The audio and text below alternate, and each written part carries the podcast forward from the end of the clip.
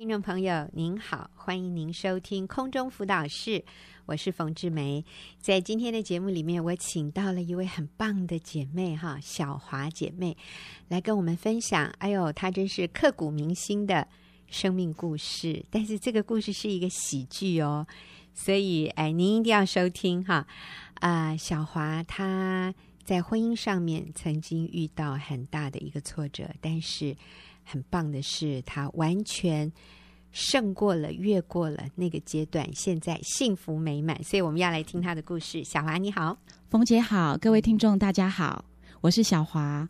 那今天很荣幸来跟大家分享一下我的生命故事。嗯，我的先生是我的初恋，婚前先生内向、温和、柔软、谦卑的优点，婚后在我眼中却变成优柔寡断。不够积极的缺点，嗯，我开始对他有许多的批评论断，想要改变他。先生开始就变得沉默寡言，他常常只讲一句话，就是“你觉得好就好了”，让我觉得整个家都是我一个人在扛，心中更觉委屈，有更多的抱怨。嗯，所以小华，你刚讲到的是，你先生是你的初恋，是，所以你对这个。感情对这个关系抱着很高的期望，对。那一开始呢，你发现，哎，他有好多优点，他非常的，你说他是很温和的个性，是非常温和，呃，所以会让你觉得很有安全感，对，对不对？是温和的男人也让我们觉得很可靠，对。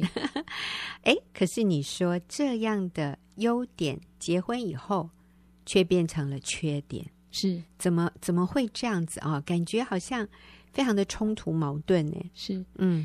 呃，以前我看中他的就是他非常的温和，嗯，所以他常常凡事以我为主，嗯，那所以久而久之我就养成了一种公主病，嗯，因为他凡事以我为主，我觉得我只要想做什么，他都一定会支持我，是，然后会全力的配合我，嗯，我们很觉得被宠爱，是，嗯，那可是婚后呢，嗯，我开始觉得说他对很多事情，他什么都可能都要以呃询问我的意见，对。那我开始就觉得说，哎，你怎么都没有意见？嗯，然后甚至开始就会觉得，都整个家是我一个人在扛的，是。所以以前的优点，其实，在婚后怎么反而变成相反的是缺点？对，我跟你说，其实这真的就是几乎每一个婚姻都会遇到的一个，我们要说一个需要越过的一个障碍，是就是我们在婚前其实就是两极相吸，对，像。你先生如果是比较温和的，那我认为小华你应该就是那种很主动、很积极、很进取、很有行动力、做事很果断，然后不要什么拖泥带水、拖拖拉拉考虑那么多的哈。所以你你是比较领导型的这样的一种个性。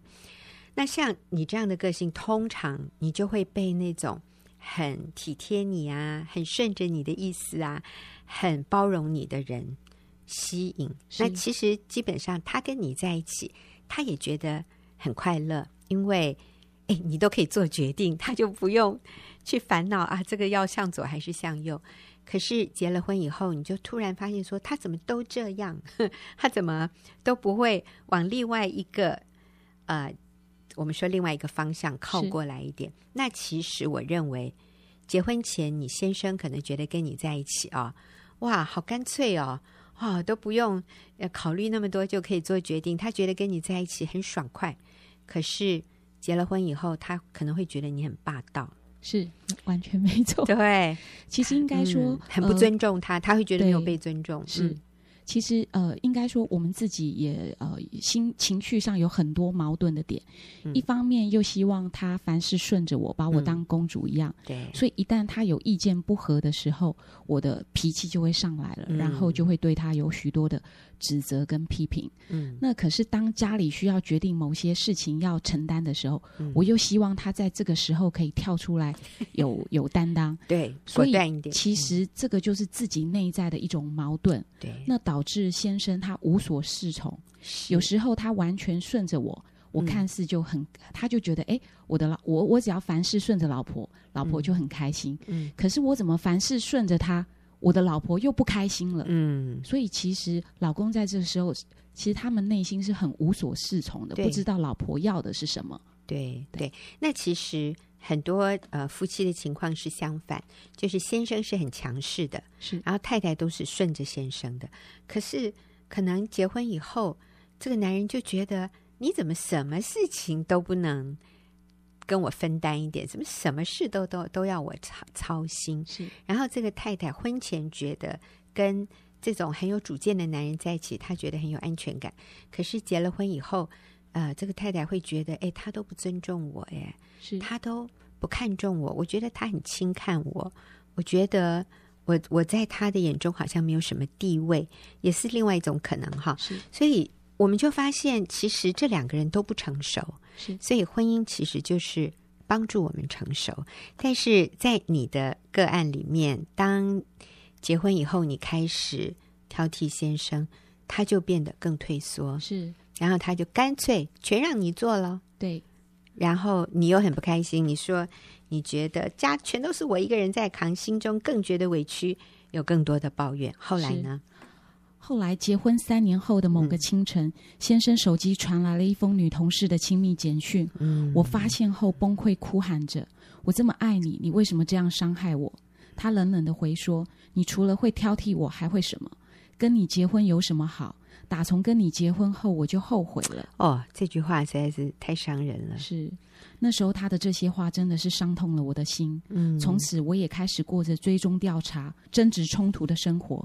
我调查他们上下班打卡的时间，嗯、偷看他们的简讯及 email 内容，他们的亲密对话像录放影机一样。二十四小时在我脑海中播放，嗯，我惊恐、焦虑、肝肠寸断、失去自信、不知所措与绝望，每天都要靠着吴玉宁、白优杰这些药物才能入睡。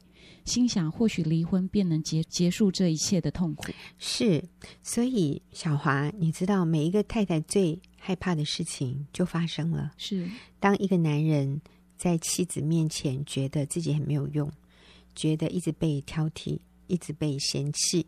啊，所以你先生说，你除了挑剔我以外，你还会做什么？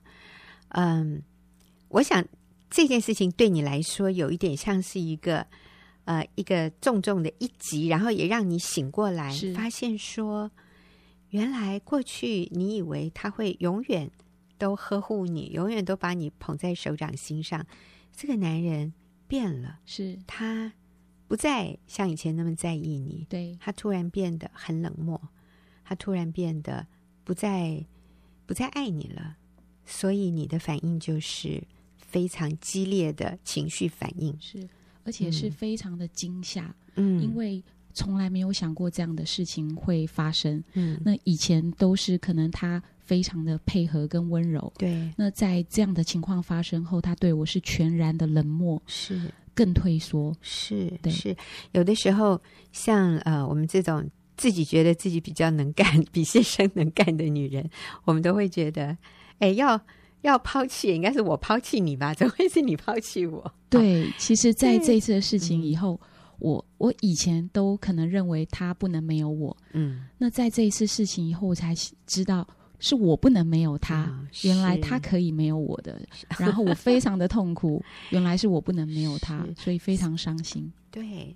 然后，另外一方面也真的觉得自己的价值完全被否定了。是，所以这实在是我觉得，当我们发现配偶有外遇的时候，这是我们人生可以说是最大的一个打击，非常大的打击。哦，对，因为是心理上、情感上。是，那甚至我觉得这个也影响到你的生理，你那时候也失眠，没有办法睡觉。对，嗯，好，那我想呃。小华的经验啊，我觉得在台湾今天这样的社会里面，真的是我发现是越来越多，是越来越多女人，也包括男人啊。当我们发现我们的配偶背叛我们的时候，我们的反应可能真的就会像小华刚才所讲的。但是同时，我们也会意识到说，哦，其实这是有迹可循的，因为一开始。我们没有那么样的珍惜对方，我们没有那么看重对方的感受。在一开始的时候，其实我们自己是很不成熟的，可能我们是很自我中心的。我们把太多的事情，把配偶的好看成是理所当然。是，所以当配偶有外遇的时候，哇，就像刚小华说的，我们真的是惊慌失措。不过各位听众朋友，小华后来。他做了一些非常重要的对的决定，以至于完全挽回了他的婚姻。所以，小华，你后来做了什么正确的事，让你先生回转？嗯。感谢主，在这样的患难中，嗯、一位朋友带我认识了耶稣，接触到学员传道会妇女事工，让我知道神对婚姻的旨意是一夫一妻，一生一世，至死不离。我才找到了方向和出路。嗯、好，小华，那我问你，所以在你先生有外遇的那段时间，其实你没有信主的那个时候，是是、哦，你不是基督徒，是、哦、OK，所以是遇到这样的一个。患难。是，就你身边有人带你信耶稣，是是你的同事？我的同事，你的同事。因为那一段时间，我短短三个月，嗯，我因为没有办法吃，没有办法喝，我三个月瘦了十一公斤。哦。哇！那所有的人都问我发生了什么事，是那我只是说我生病了。哦。那所以有一位同事也是这样来关心我。哦。那我也不晓得是什么样的感动下，我就对那位，因为呃，我就对那位。同事说了，我我的婚姻出了一点问题，嗯、我非常的痛苦。哦、是，那这位姐妹就说：“你愿不愿意有一位耶稣可以帮助你？哦、那你愿不愿意给这个耶稣一个机会来来帮助你的婚姻？”所以他就带我去了教会，哦、也去参加婚姻小组。嗯哼，是嗯哼，真好，感谢主。所以你说啊、呃，然后你也接触到学学园传道会，我们的妇女妇女事工和婚姻婚姻班婚姻班好。那你说你找到了方向和出路，是这个方向和出路就是不要离婚了。是，好，我们来就是不要离婚。嗯，对，好，所以你做了什么？呃，首先我先从认错悔改开始。嗯，上婚姻班的时候，老师说，就算先生有九十九个错，你只有一个，你都要愿意为自己的错道歉。嗯，于是我我跟先生说，婚后我从来没有好好尊重你，对不起，我错了，请你原谅我。嗯，你是一个温柔善良的人。一定是被我逼得走投无路了，才会选择这一条路。请你再给我一次机会好吗？我会重新学习当一个好太太。先生竟然红着眼眶对我说：“嗯、你不要这么说，错的是我。”哇！所以第一个认错，你就发现得到很好的反应。是是，他也会认错。所以你知道吗？其实先生有外遇，我们通常都会说：“那哪是我的错？犯错的是他，怎么还要我认错？”可是，当我们愿意谦卑为这一个错道歉，你你道歉的部分就是说我没有好好尊重你，是对不起啊，一定是被你一定是被我逼得走投无路哇！你看，所以小华在这个时候，其实他也愿意去分担他先生犯错的这个错误决定的一些责任。所以就让这个男人觉得，哎，有空间可以喘口气。其实他是不是也可以为他自己犯的错道歉？所以多好，进入良性循环了。好，然后呢？所以你先生就很快的回转了吗？没有哦，没有，并没有哦。在我说这句话，就是从发现，嗯、然后到我说这句话，其实这一段关系大概维持了将近三年。哦，是是，好。那接下来我能做的就是无条件的爱与接纳，嗯、敬重与顺服先生。至于他的部分，我选择为他迫切祷告，然后安静等候。即便我心痛万分的知道他们一起下班约会，我就在家读经祷告，等他回家，并且准备好宵夜及水果，温柔的对他说：“吃了赶紧睡觉休息吧。”我决定不再查看他的简讯及 email，也不向家人、亲友和同事诉苦。痛苦软弱的时候，无数次的呼求主啊救我，不断的听冯姐如何面对外遇的 CD。妇女小组也成为我的避风港，姐妹们总是用爱倾听我的诉苦，用真理扶持我的软弱，陪伴我等候先生回转。嗯，所以小华，你说你做的一些对的事，除了道歉之外。你就是在家里等他，是。虽然那个时候他没有任何要回转的迹象，是。啊、呃，可是你就是持续不断的做这件当时看起来好像没有什么结果的事，是。就是每天你比他早回家，是。然后，因为每一次在知道他们下班约会，嗯、其实我内心是非常的痛苦。那我会一直一直哭，一直哭。那这时候，呃，我会找，其实有姐妹陪伴我。嗯、这时候姐妹会跟我说：“呃，小华，你可以在这个时候尽情的发泄，尽情的哭，但是先生回家之前，你就要收拾起你的泪水。嗯，你一定要让先生觉得回来回家以后有一个太太在等候他回家，啊、这个家永远是为他敞开的。所以姐妹们就鼓励我要持续做对的事，嗯、就是在家里等候他回家，并且温柔的对待他。嗯，你说你决定不向别人诉苦，是。不找朋友，呃，不找同事、亲友、家人诉苦，为什么？呃，因为找他们诉苦的话，大部分得到的回答都是“你离婚了吧？”啊，他不配你对他这么好，你还年轻，你的条件又好，你真的条件很好，谢谢。你还很年轻，你条件又好，嗯，何必受这种苦？就离婚了吧，趁着你还年轻，你还可以再找另一个对象，因为他们心疼你。是，嗯、其实他们也是心疼我，没错。所以，呃，当我决定了走的路是不离婚的这个路，嗯、我就决定不再对这些人诉苦，嗯，因为他们给我的答案是跟真理不符合的，是，所以我选择找有真理，嗯，呃，非常有真理、有生命的姐妹来寻求帮助，所以诉苦。也是要找对象的，是没错。你要求助，也是要找对人帮助你，否则他把你带到另外一个错误的路上，后果是更糟糕。是，嗯，所以我非常感谢主哦，他在我生命当中摆了两位非常有生命、非常有真理的好姐妹，是。在我软弱的时候，他们就是倾听。嗯陪伴，嗯，然后就是陪伴着我，等候先生回转，在我软弱的时候，不断的在带我读经、祷告，嗯、把我拉回神的真理当中，继续持守下去。感谢主，太好了！所以你的老公回转喽？是，感谢主。嗯，在先生外遇之后的三年多，他便完全回转了。嗯、现在我时常对先生说。老公，感谢你没有放弃我们的婚姻，我好爱你哦。嗯、也常常赞美他说，我觉得你现在做的工作好有意义，我真以你为荣。我也会主动抱他亲他，如今我们比以前更甜蜜。他现在常常大声唱歌耍宝搞笑，还会跟我分享生活及工作上大大小小的事情。最近我还邀请他跟我玩一个通关密语的游戏，嗯，就是只要我说老公通关密语，他就要回说老婆我爱你。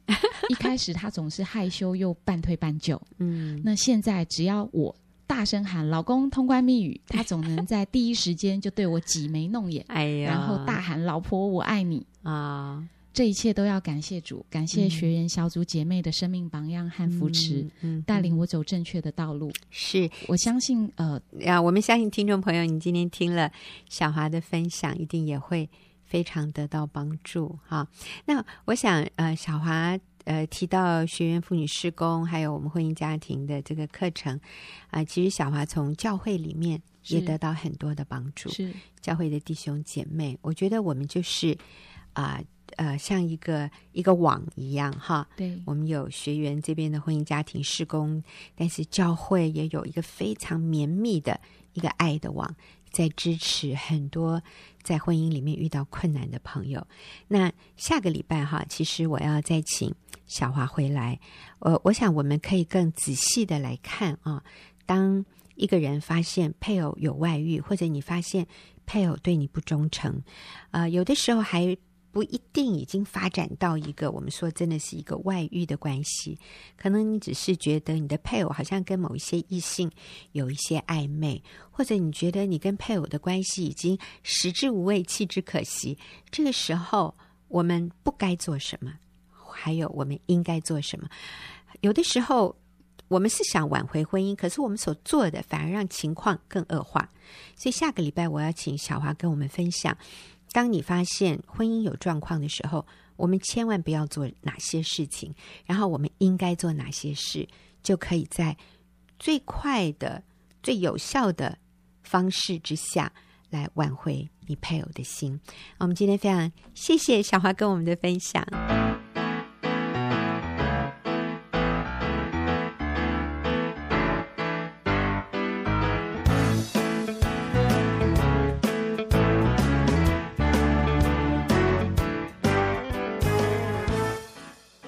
朋友，您现在所收听的是空中辅导室，到了我们问题解答的时间。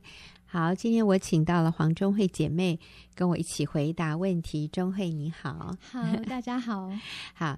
那中慧，我们今天的这个问题也是有听众朋友写信进来，他说：“我与先生结婚九年多，育有一子，表面上我们的生活尚称稳定，但实际上婚姻状态却像浪里行舟，冲突不断。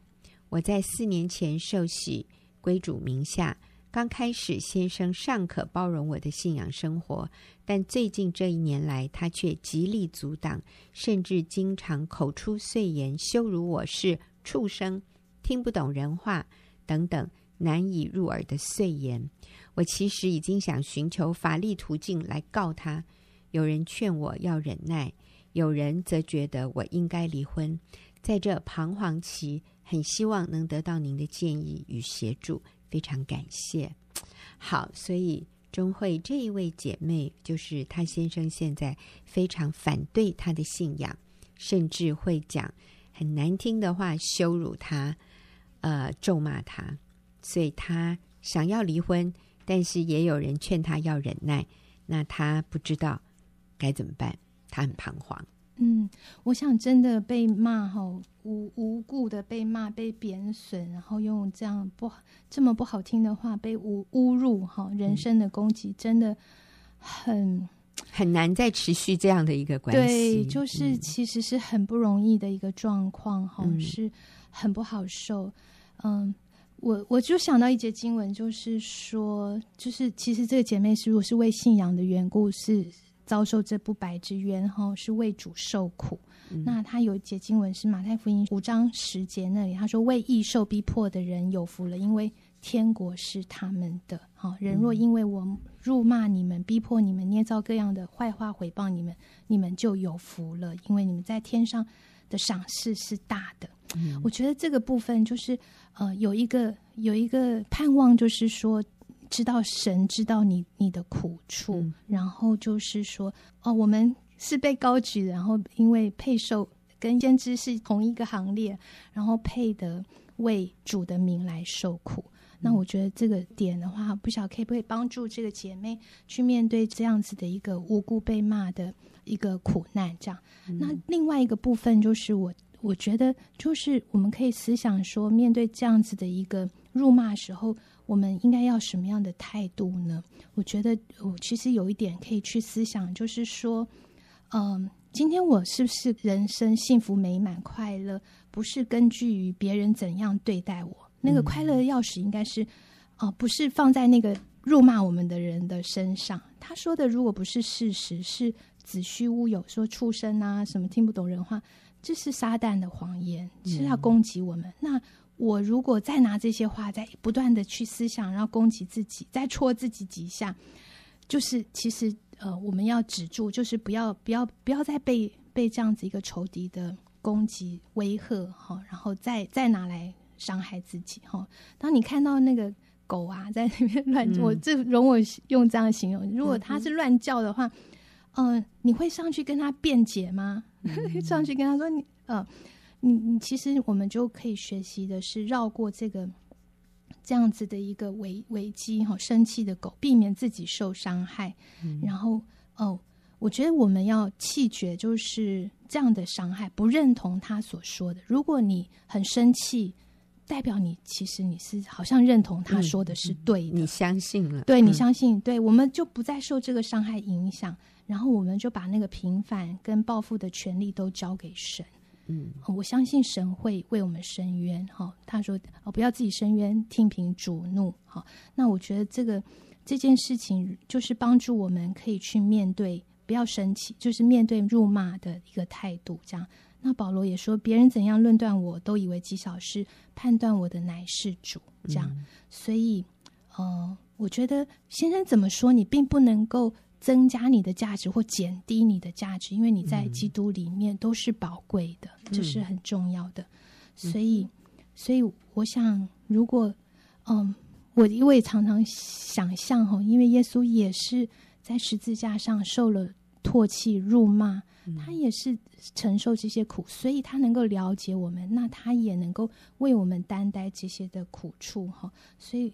哦，我想耶稣在十字架上面所说的，他说：“父啊，赦免他们，因为他们所做的，他们不知道。嗯”，真的，他们所做的，他们不知道。啊、呃，但我也在想，从另外一个角度来看的话，为什么有些配偶会这么反对他的妻子或者他的丈夫信耶稣？那我觉得里面常常也是出于一种惧怕，害怕失去这个配偶。嗯啊，就是可能两个以前都没有信耶稣，后来其中一个信主了，信主以后就变得非常的热心，然后他在教会里得到很多的关心，很多的爱，他在主里找到了好像人生的一个新的希望。那这个时候呢，在家里的那个配偶没有信耶稣的，他就会觉得哇，我是不是因为我的配偶信耶稣了，他跟我的关系就越来越遥远？所以很多男人其实。知道太太信主以后，他们是很害怕的。他会觉得我太太现在听别人的话多过听我的话了。他在家里的地位哦，好像没有以前那么样的巩固的时候，他是很受威胁的。所以他会逼迫我们，他会禁止我们去教会，他会呃来攻击我们的信仰。其实这里面是出于他害怕，对，不安全感，对。嗯他怕失去这个太太，他怕不再被妻子尊敬，他怕失控，这个太太就不再受他的像你要说掌控啊，呃，所以我在想，如果这个时候我们能够让我们的配偶感受到，因为我信了耶稣，我反而比以前更爱你；因为我信了耶稣，我反而比以前更仰慕你、更欣赏你、更了解你。更尊敬你，更顺服你。哎呦，那我想他的先生就会说：“赶快去，赶快去！”哈，因为他是受贿人。但是他如果发现他是这个信仰的受害者，他当然就要拦阻你。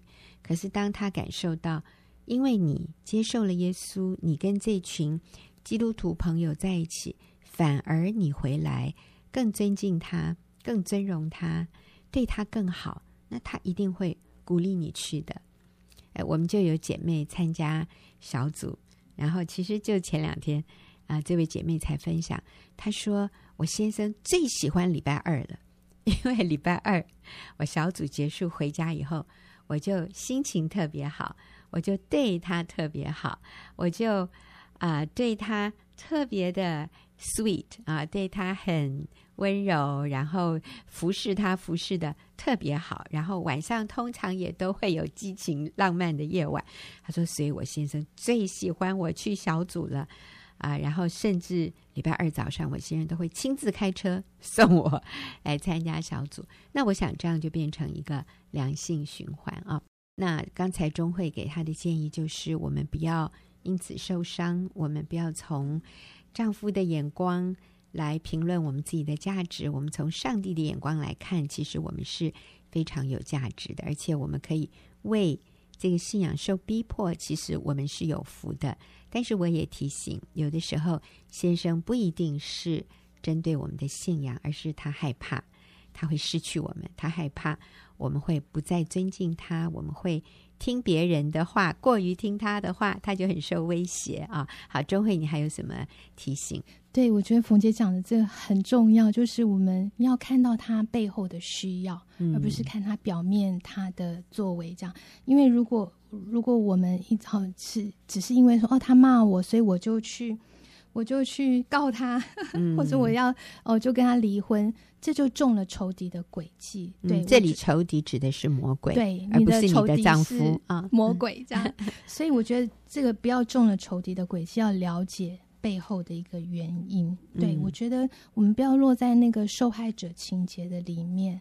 如果我们脱离了这个这个地位，受害者的地位的时候，我们就可以站在一个说一个一个比较呃客观公正的角度去、嗯、呃脱离自我的那个角度去看。哎，其实先生他他的需要是什么？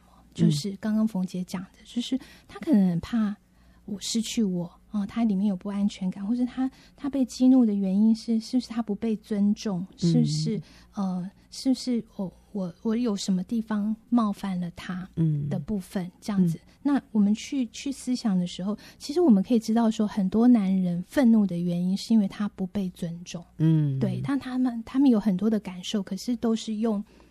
愤怒来表、嗯、表达，对对。那我记得就是他们那个愤怒也有很多的背后的原因哈。就是我记得有一个例子，就是一个呃先生回家都会骂人，喝了酒就骂人这样子。嗯、那你看这个行为就觉得他很十恶不赦，他觉得他很不应该。可是事实上，他可能是因为他工作上面遇到很大的挫折，嗯、他没有办法表达，然后他很希望得到尊重，很希望有人听，他就借酒浇愁这样子，嗯、所以。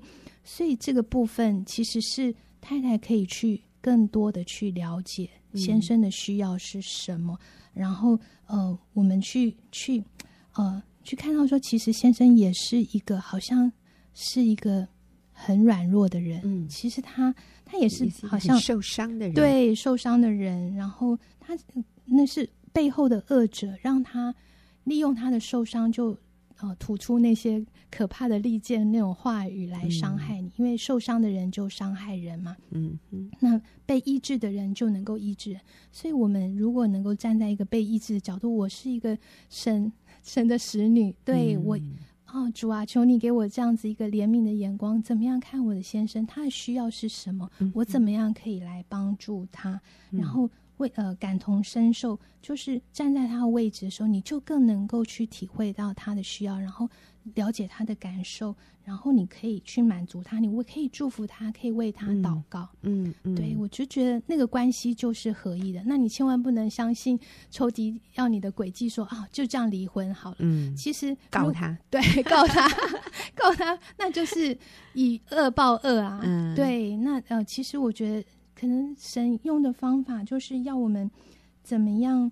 呃，嗯，就是说为他多走一里路，嗯，好、哦，就是做我们能够做的，愿意来付出，愿意给给他所需要的，嗯，对，他就可能去改变。那如果你就用以恶报恶的方式离婚，其实就是中了仇敌恶恶者的那个魔鬼的诡计。其实今天有一个你的身体，若有一个地方痛受伤了，嗯。那你就把它砍掉吗？我们离婚 砍掉了，更痛。